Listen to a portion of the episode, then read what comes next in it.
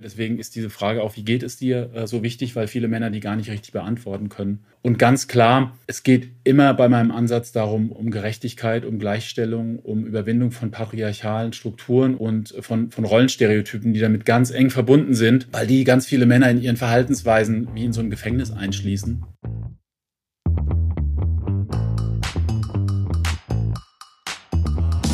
Willkommen bei fifty fifty bei O M R. Wir sind Kira und Isa und sprechen in diesem Podcast mit unseren Gästinnen darüber, wie wir Gleichberechtigung und eine paritätische Geschlechterverteilung in der Arbeitswelt und darüber hinaus erreichen können.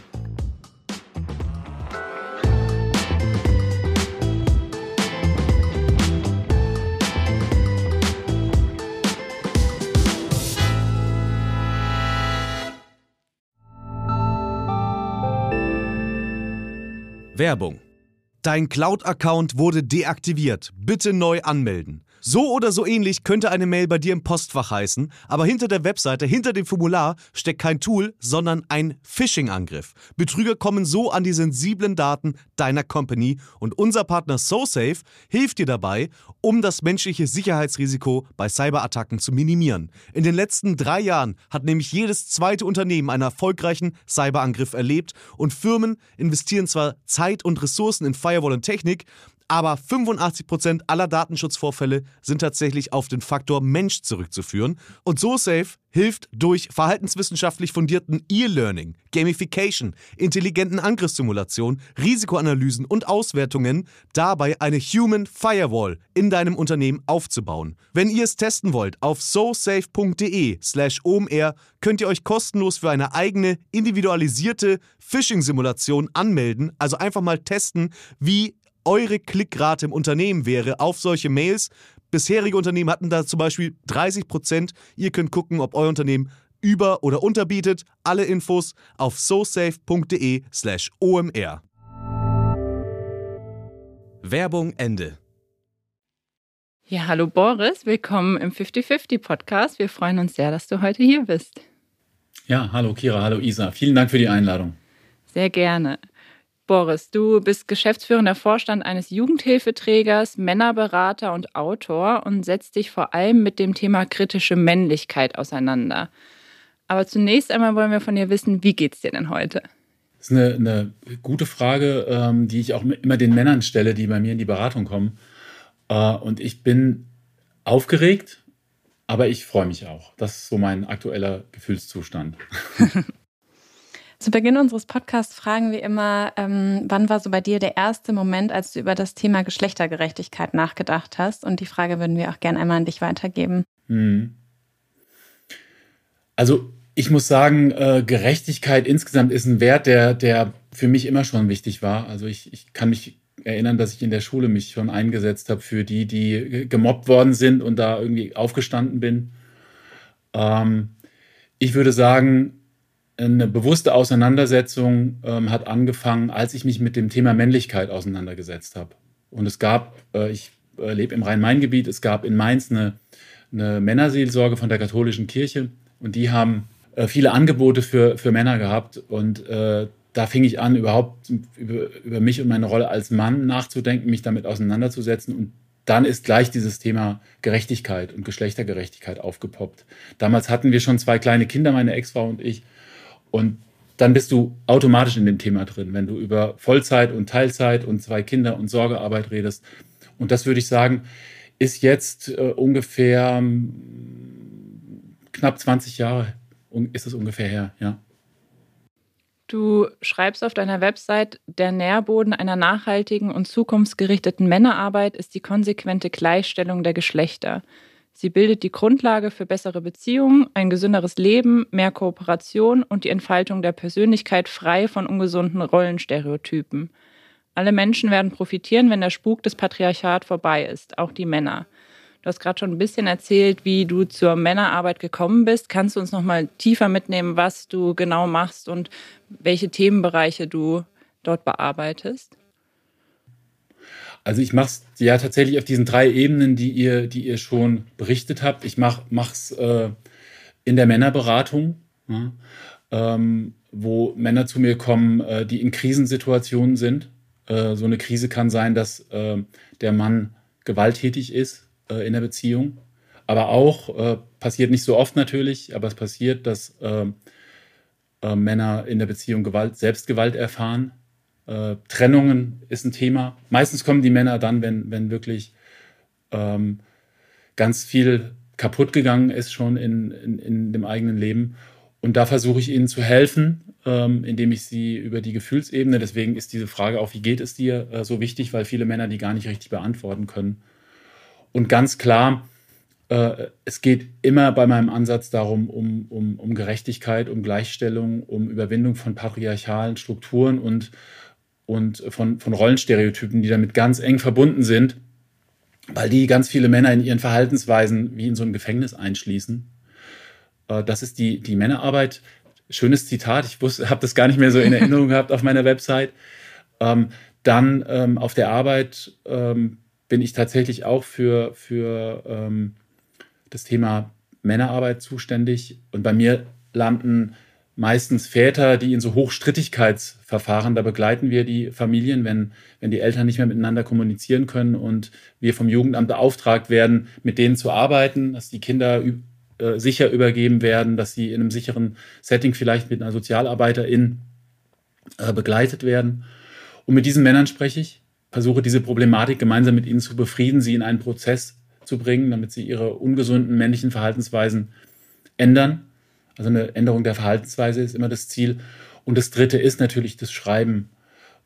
Das ist mir einfach ganz wichtig, da als, als Mann, als alter weißer Mann, ich bin vierundfünfzig, ähm, zu sagen, ähm, es entlastet sich mit diesen Privilegien, die ich mein ganzes Leben lang hatte und die ich immer noch habe, selbstkritisch auseinanderzusetzen, abzugeben, und ähm, äh, das zu hinterfragen und zu reflektieren. Auf diesen drei Ebenen mache ich, ja. Ebenen mache ich das, ja.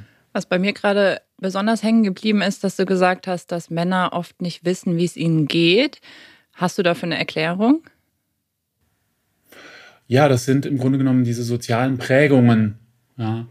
Und meine These ist, dass es schon anfängt vor der Geburt, im Grunde genommen, wenn äh, wir, wir alle kennen diese schrecklichen Gender-Reveal-Partys bei, bei Social Media.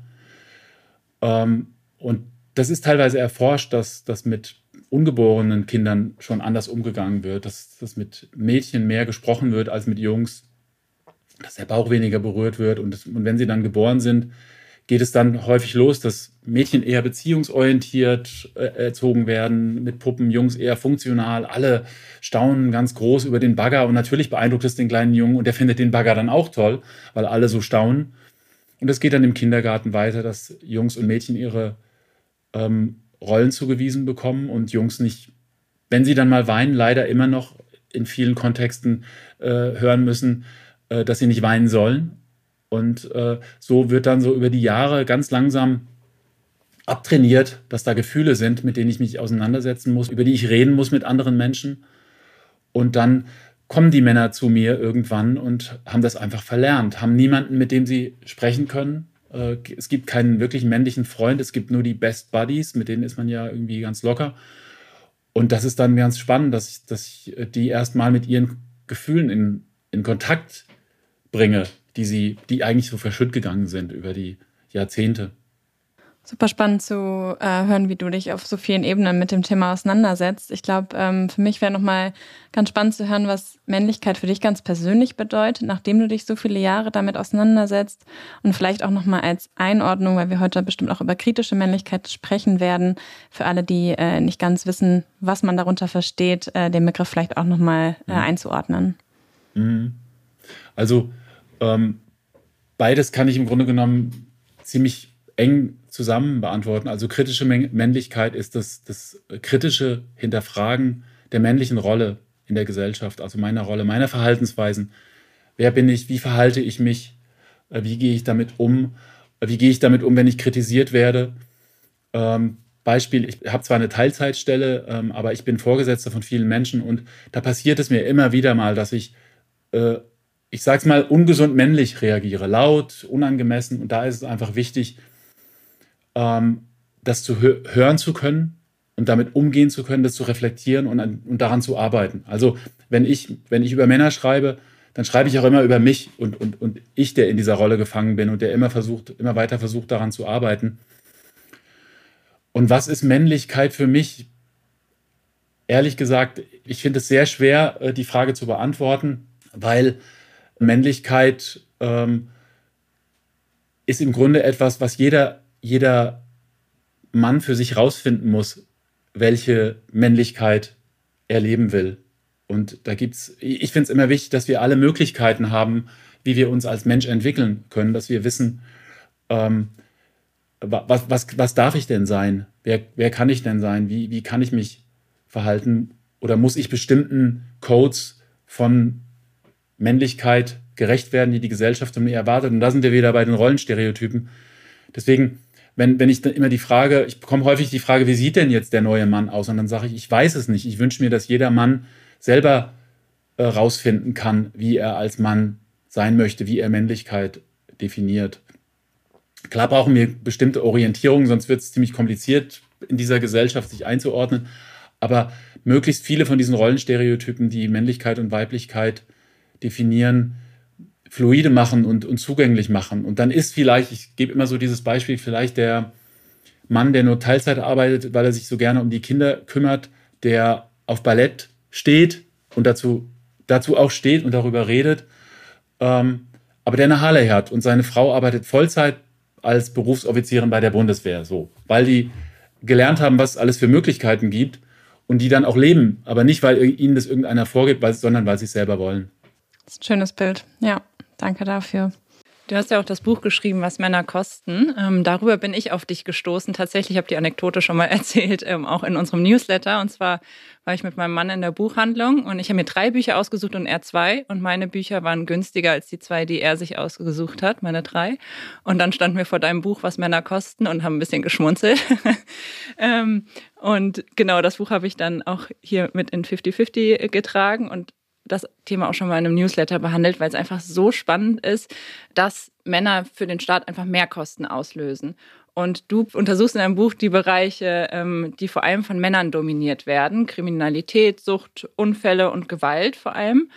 Und dieses ungesunde Verhalten, das Männer teilweise ausleben, kostet den Staat einfach sehr viel Geld. Und das hast du auch beziffert mit dreiundsechzig Milliarden Euro.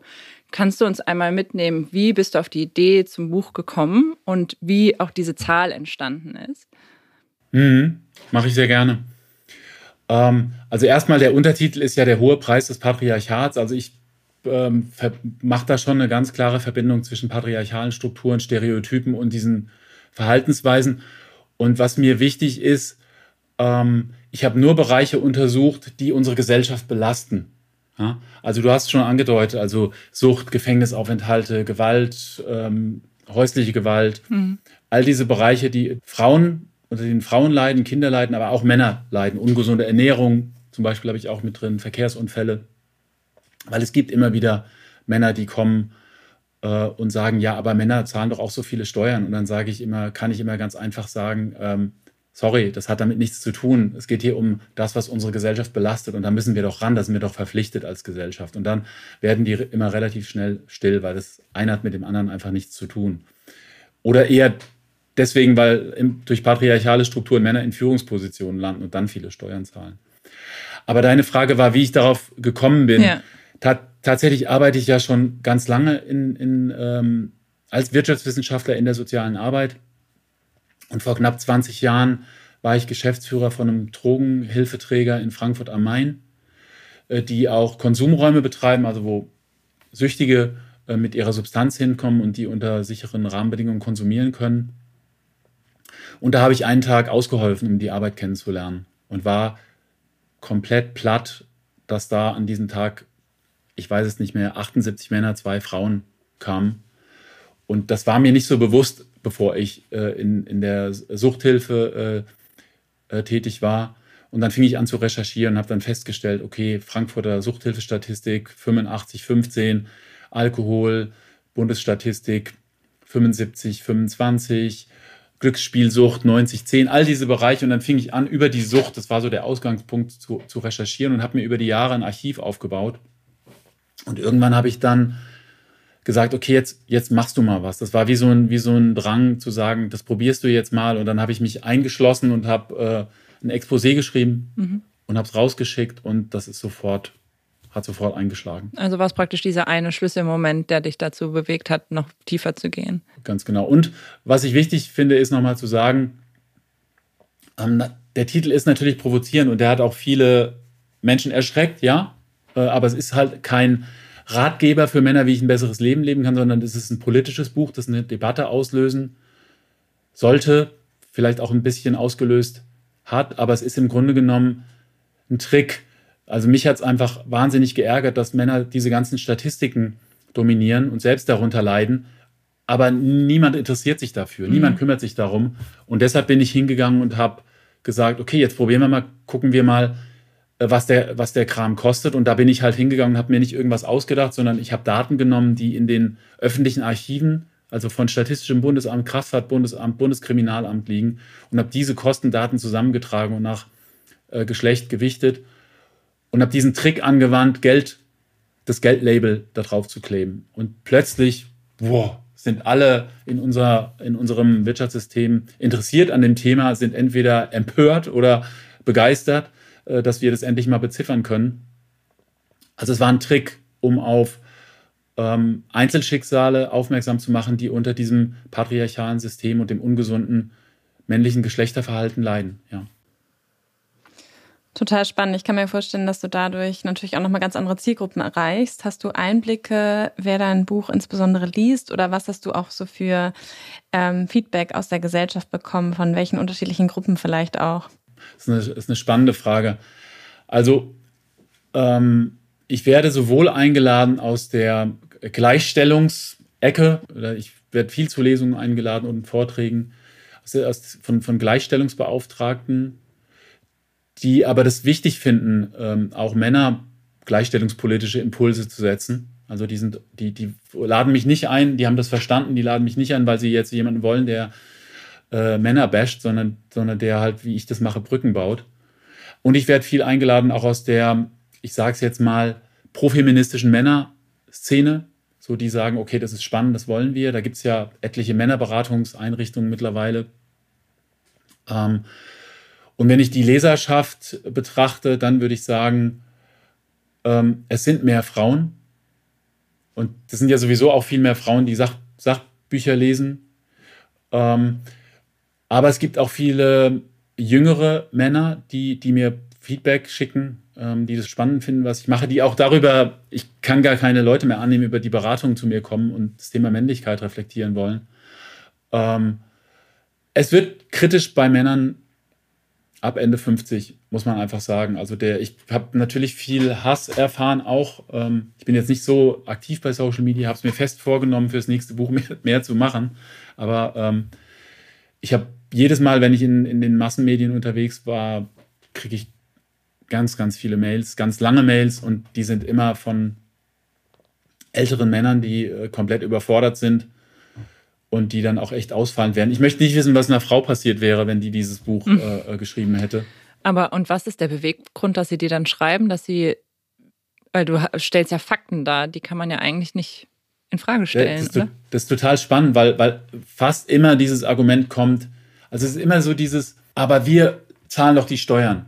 Ja, also das ist zum Beispiel so ein, so ein Ding, das ist immer wieder das Gleiche. Oder es kommen solche Sachen wie, ja, Frauen kosten doch das Gesundheitssystem, ähm, ver- verursachen höhere Kosten. Ja? Ähm, durch die Frauenheilkunde und Geburten. Und dann sage ich, sorry, äh, hier geht es darum, dass Leben in diese Welt kommt. Das ist jetzt keine... Das ist auch dein Kind. äh, genau. Äh, und es, ist, es sind äh, keine sozialen Probleme, sondern äh, soziale ähm, Perspektiven, die da entstehen. Und wenn Frauen länger leben, ja toll, äh, jeder Mann will doch auch länger leben. Daran arbeite ich ja gerade. Ja. Also da werden sie... Und kommen dann natürlich immer mit kruden Argumenten. Und ich habe am Anfang, bin ich den Weg gegangen und habe gesagt zu den Leuten, ich habe das hab nicht geschrieben, sondern habe immer geschrieben, wollen wir telefonieren? Und ähm, ich glaube, ich habe einen einzigen Zoom-Call mal gemacht mit einem Polizisten, der, der sich tierisch aufgeregt hat. Da war ein Artikel in irgendeiner Polizei-Gewerkschaftszeitschrift oder ein Interview. Und der hat das Angebot angenommen. Andere bestimmt ach, hundert Hunderte, also nicht Hunderte, aber an die hundert, ähm, denen habe ich immer Angebote gemacht äh, und da ziehen sie sich zurück. Also im digitalen Raum wollen sie sich gerne, wollen sie sich gerne auskotzen, sage ich mal, aber sobald du ähm, sie eins zu eins in die Konfrontation einlädst, dann ziehen sie sich zurück. Ja, die Erfahrung haben wir auch schon gemacht. Sobald man nett antwortet und ähm, erklärt, was der Hintergrund ist, wird ganz schnell wieder gekuscht. Aber es kommt auch ein bisschen drauf an, wer die, das Feedback ja. äußert. Ja. Mhm. Was hat denn ein Gespräch mit dem Polizisten ergeben? Konntet ihr konstruktiv darüber sprechen? Also es kam raus, dass er, ich weiß nicht, ist euch bestimmt auch schon mal über den Weg gelaufen, so ein Jordan Peterson ähm, Jünger war.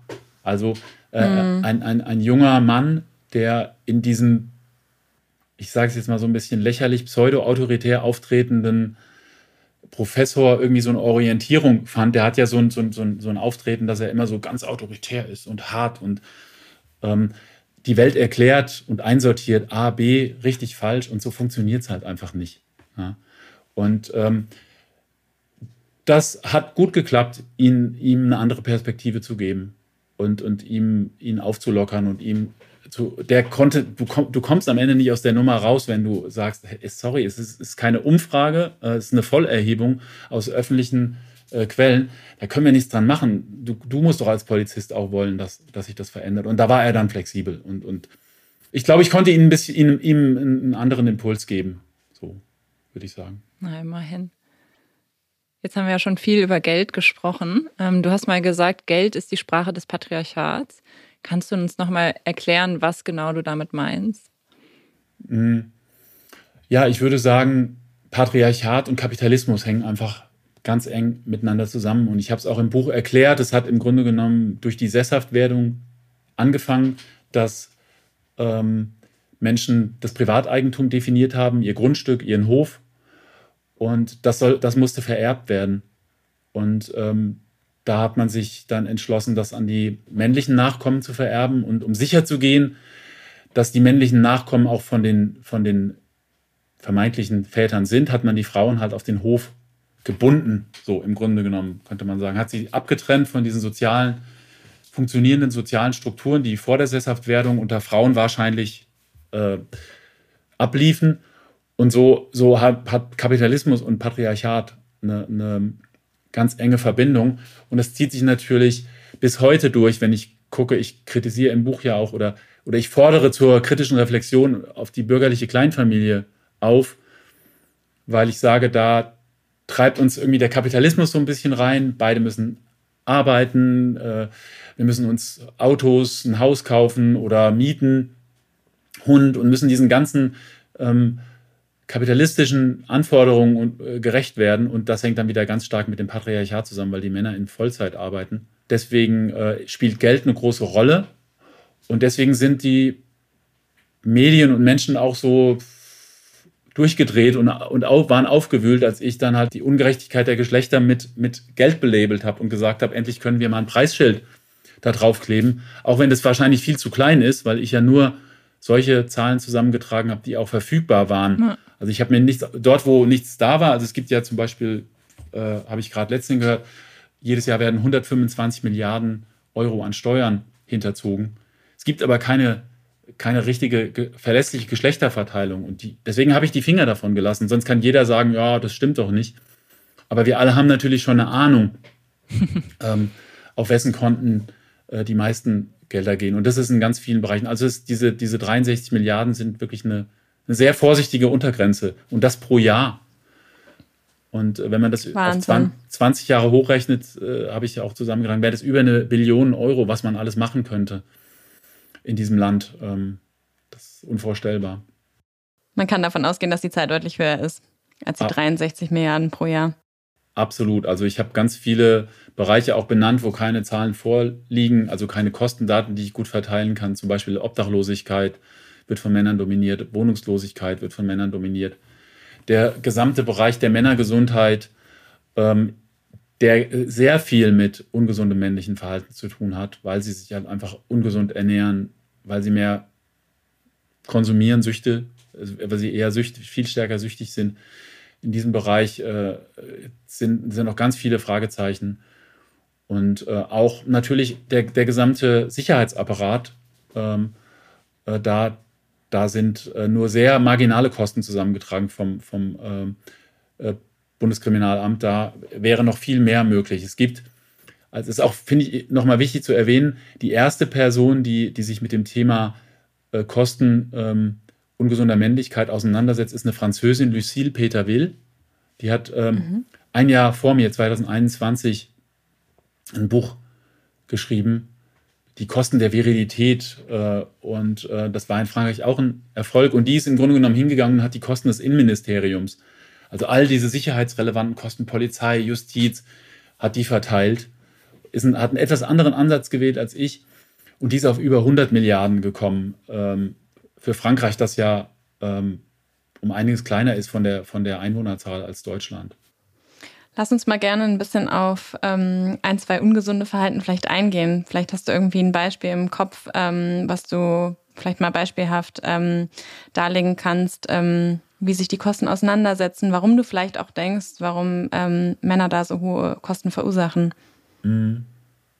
Also da eignet sich eigentlich äh, der Bereich der Sucht äh, am besten. Ähm, das habe ich ja schon erwähnt, Männer dominieren eigentlich alle Süchte, fast alle Süchte. Es gibt die, die Medikamentensucht, also die stillen Sucht, Süchte, die werden eher von Frauen angeführt, aber alle anderen Süchte von Männern. Und je heftiger die Sucht, desto höher ist der Anteil der Männer, also mehr Zigarettenraucher, noch mehr Alkoholkranke, noch mehr Illegalsüchtige.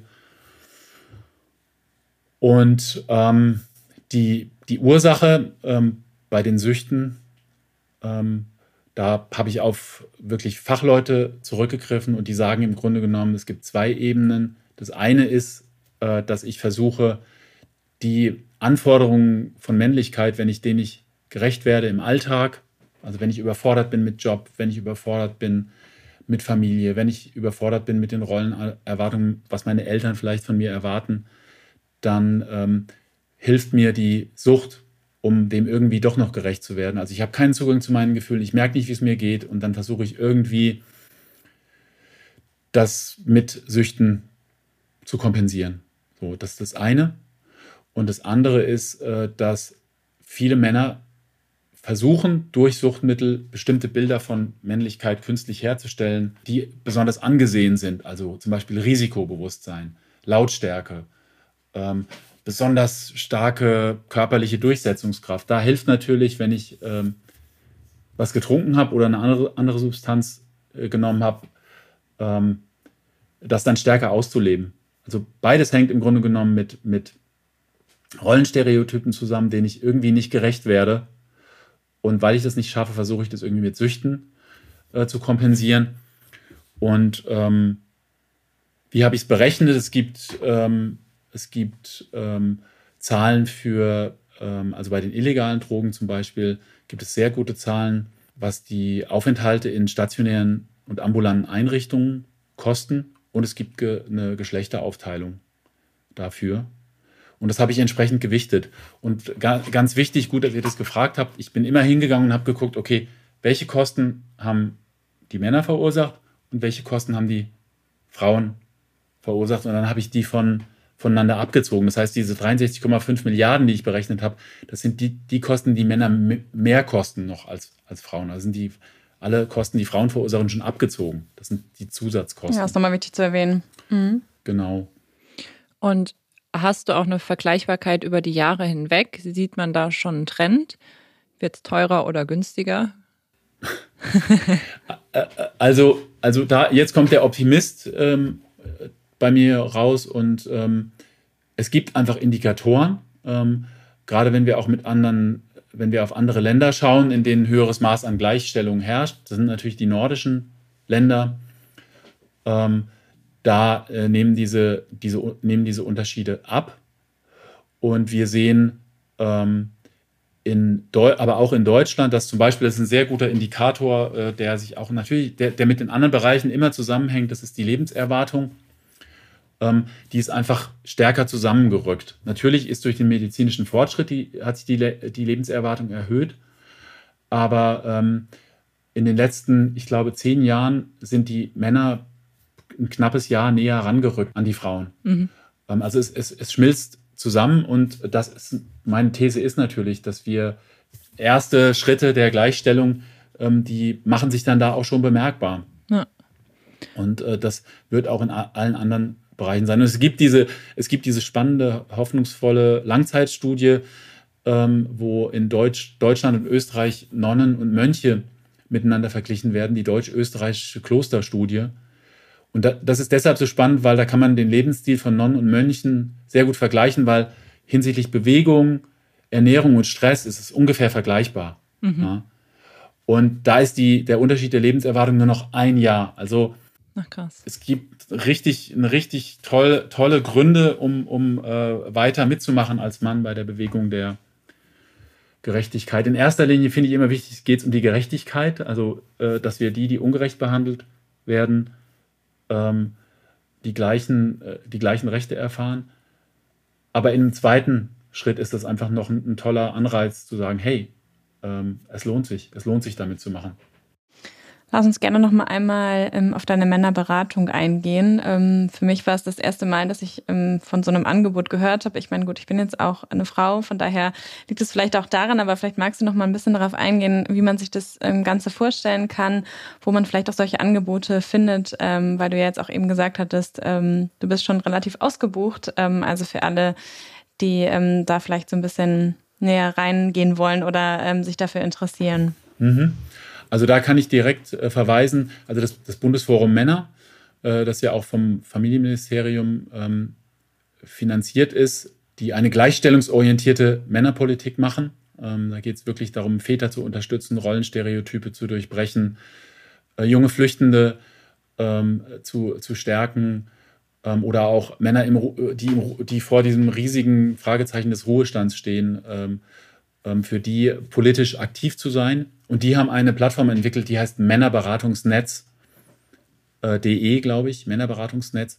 Und da kann man äh, sehr gut ähm, in seiner eigenen Region schauen, ob es da schon Männerberatungsangebote gibt. Es gibt Bundesländer, in denen da schon sehr viel läuft, zum Beispiel in Thüringen, Sachsen, Sachsen-Anhalt und in Nordrhein-Westfalen, Bayern und Baden-Württemberg passiert relativ viel. In Hessen, in, äh, wo ich lebe, leider, leider noch nicht. Deswegen ist dieses Angebot, was ich mache, ein ehrenamtliches Angebot. Jeder Mann zahlt da, was er zahlen kann.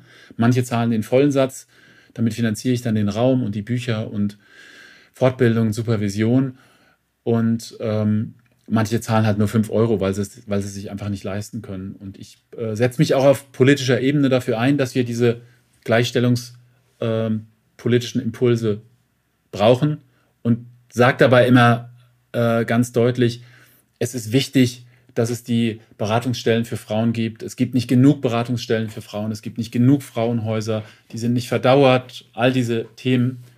Punkt. Und wir brauchen ähm, Unterstützungsangebote für Männer. Und es gibt in Hessen tatsächlich ähm, keine Angebote äh, für Männer, die Opfer, ähm, also keine geschlechtsspezifischen Angebote, die Opfer werden von, von äh, Partnerschafts- Gewalt. Das ist ganz selten der Fall natürlich, aber es gibt's. Und auch das müssen wir ernst nehmen. Ich sage immer, das gehört auch zur Überwindung des Patriarchats dazu, dass Männer Opfer sein dürfen, dass sie schwach sein dürfen, dass sie nicht immer stark sein müssen. Und ja, ich weiß nicht, habe ich die Frage jetzt beantwortet? Ich habe mich jetzt irgendwie im Erzählen verloren. Ja, schon so in Teilen, würde ich sagen. Genau, also ich, mich würde vielleicht nochmal interessieren, irgendwie, ob du Äh, noch irgendwie in anderen Städten weißt, wie da das Angebot vielleicht ah, ja. noch ist. Ja, ähm. ja. Genau, also da, wie gesagt, Männerberatungsnetz und wo, wo ähm, es gibt, äh, in Nordrhein-Westfalen gibt es wirklich viele Angebote, da gibt es ein Netzwerk, das heißt echte Männer reden, kann man darüber streiten, ob das äh, äh, der richtige Titel ist, aber der, der ähm, Gedanke ist der richtige, es geht darum, äh, auf Gefühlsebene mit den Männern zu arbeiten, sie mit ihren Gefühlen in Kontakt zu bringen. Und ähm, es geht darum, Männer in Krisen zu begleiten. Und das finde ich einfach wichtig, dass es selbstverständlich wird, dass Männer sagen, hey, mir geht's nicht gut äh, und ich brauche jetzt mal jemanden, mit dem ich re- reden kann, um, um eine Problemlage zu bewältigen. Das ist auch Teil äh, der, der Dekonstruktion äh, des Patriarchats, auch wenn das lange dauert und äh, viele Berater braucht, viele Beraterstunden. Und die gibt es eigentlich. In Frankfurt gibt es eine Beratungsstelle, die aber eher auf, ähm, auf Täterarbeit ähm, ausgerichtet sind. Ähm, in Berlin gibt es äh, eine, eine Väterberatungsstelle, die sehr aktiv ist. In Hamburg gibt es, glaube ich, ähm, wie heißt das? Äh, Wendepunkt gibt es, glaube ich, in Elmshorn. Die decken aber auch äh, mit Hamburg ab. Da können auch äh, Männer für, für eine klassische Männerberatung hingehen. Und auch in Hamburg gibt es selbst ein Angebot.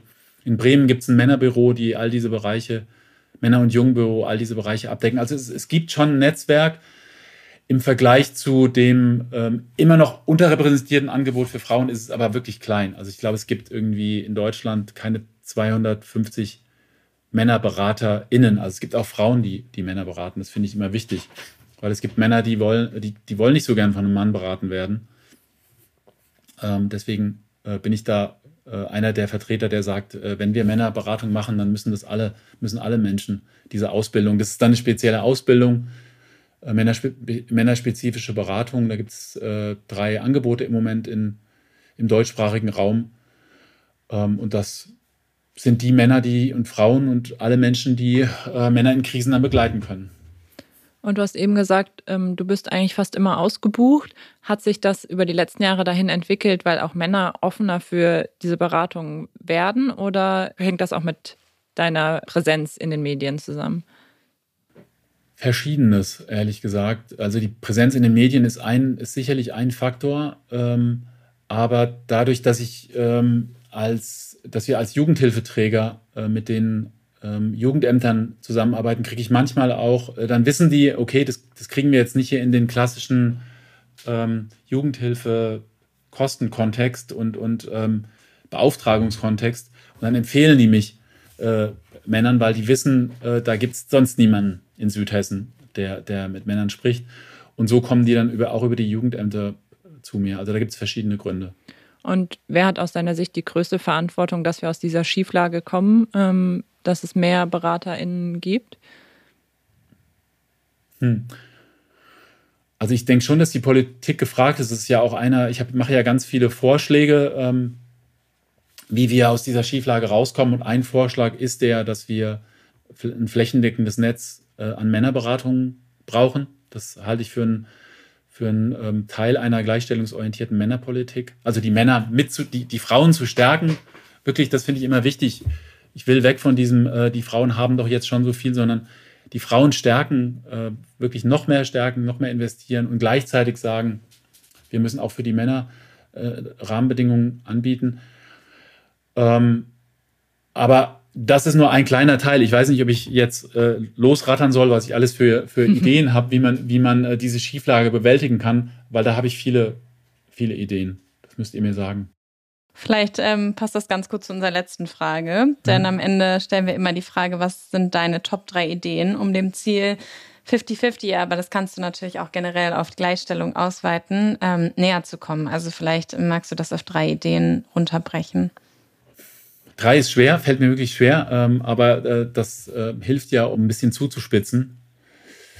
Ich würde sagen, jetzt in Bezug auf meinen Kontext, in dem ich arbeite, ähm, da, da würde ich es am wichtigsten erachten, dass diese Zahlen, die ich ähm, in mühsamer Kleinarbeit aus den Archiven der Behörden rausgesucht habe, dass die, ähm, diese Zahlen müssen auf den Tisch und diese Organisationen müssten ein Selbstverständnis haben, dass sie einmal im Jahr hingehen, Kraftfahrt-Bundesamt, Bundeskriminalamt, Statistisches Bundesamt und sagt, wir haben hier eine geschlechtsspezifische Schieflage, wir müssen darüber kommunizieren und das kostet Folgendes.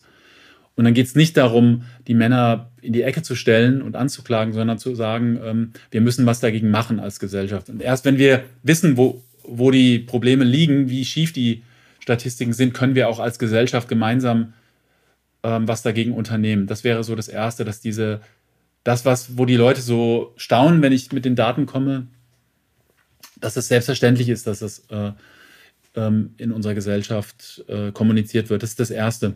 Das Zweite, ähm, und es hängt damit ein Stück weit zusammen, ich fordere immer einen digitalen Gleichstellungsmonitor. Wenn du heute hingehst und willst dich über Gleichstellung, Geschlechtergerechtigkeit informieren, da brauchst du drei Monate und hast ganz viele Quellen und manche sind super akademisch, die Gleichstellungsberichte, tolle Inhalte, aber ich stelle mir so eine, ähm, eine App vor, die im Grunde genommen jeder auf, auf, äh, und jeder auf, auf ihrem Handy haben, wo du draufklickst auf einer Party und sagst, Moment, warte mal, das will ich jetzt mal gucken. Wie ist denn der Anteil der Menschen, die mittlerweile Maschinenbau studieren?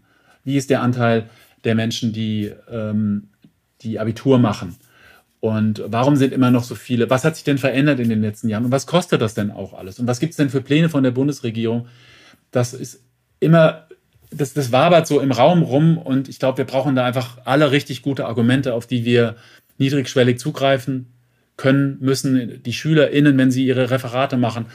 Das, beide, beide ersten Argumente, die ich jetzt eben genannt habe, wären relativ schnell umzusetzen, weil alles da ist. Wir müssen, müssen nur ein bisschen Geld, gar nicht so viel, in die Hand nehmen, um so, die, so einen Monitor. Da müsste eine Agentur gegründet werden, die sowas pflegen kann. Das ist das Zweite. Ähm, und das Dritte, und das ist natürlich ein Generationenprojekt, ähm, wir haben schon ganz viel darüber gesprochen, ist an die Rollenstereotype ranzugehen, die einfach unglaublich wirkmächtig sind, wie wir als Männer, als Frauen geprägt werden, wie wir uns verhalten.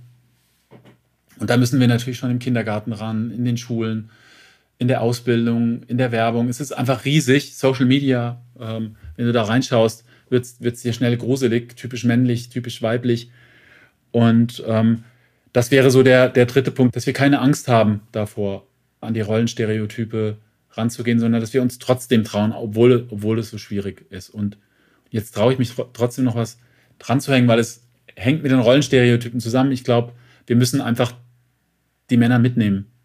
Wir müssen sie mitnehmen. Und da gehört zum Beispiel sowas wie Männerberatung dazu. Weil wenn die mit im Boot sind, dann fällt es denen auch leichter. Die stehen manchmal so ein bisschen so betreten daneben und wissen nicht so recht, was sie machen sollen. Und das ähm, versuche ich so ein bisschen auch durch meine Arbeit.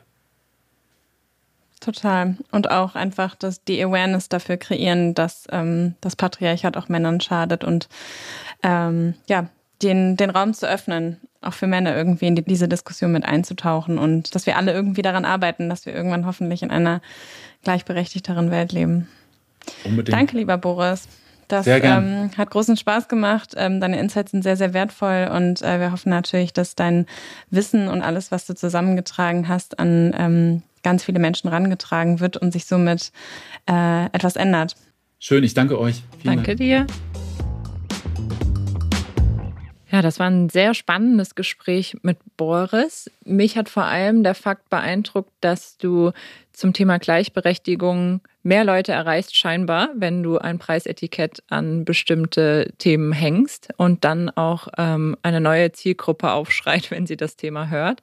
Und ich glaube, das ist was, über was ich noch ein bisschen nachdenken werde und versuchen werde, in die ein oder andere Thematik einzubauen.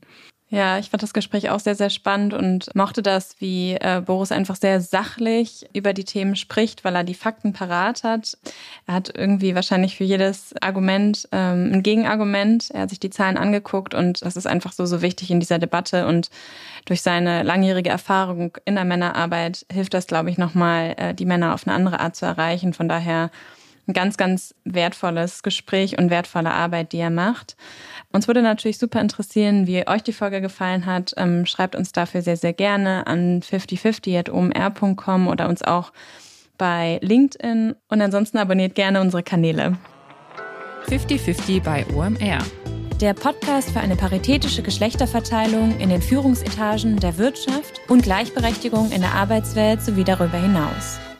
Dieser Podcast wird produziert von Podstars bei O M R.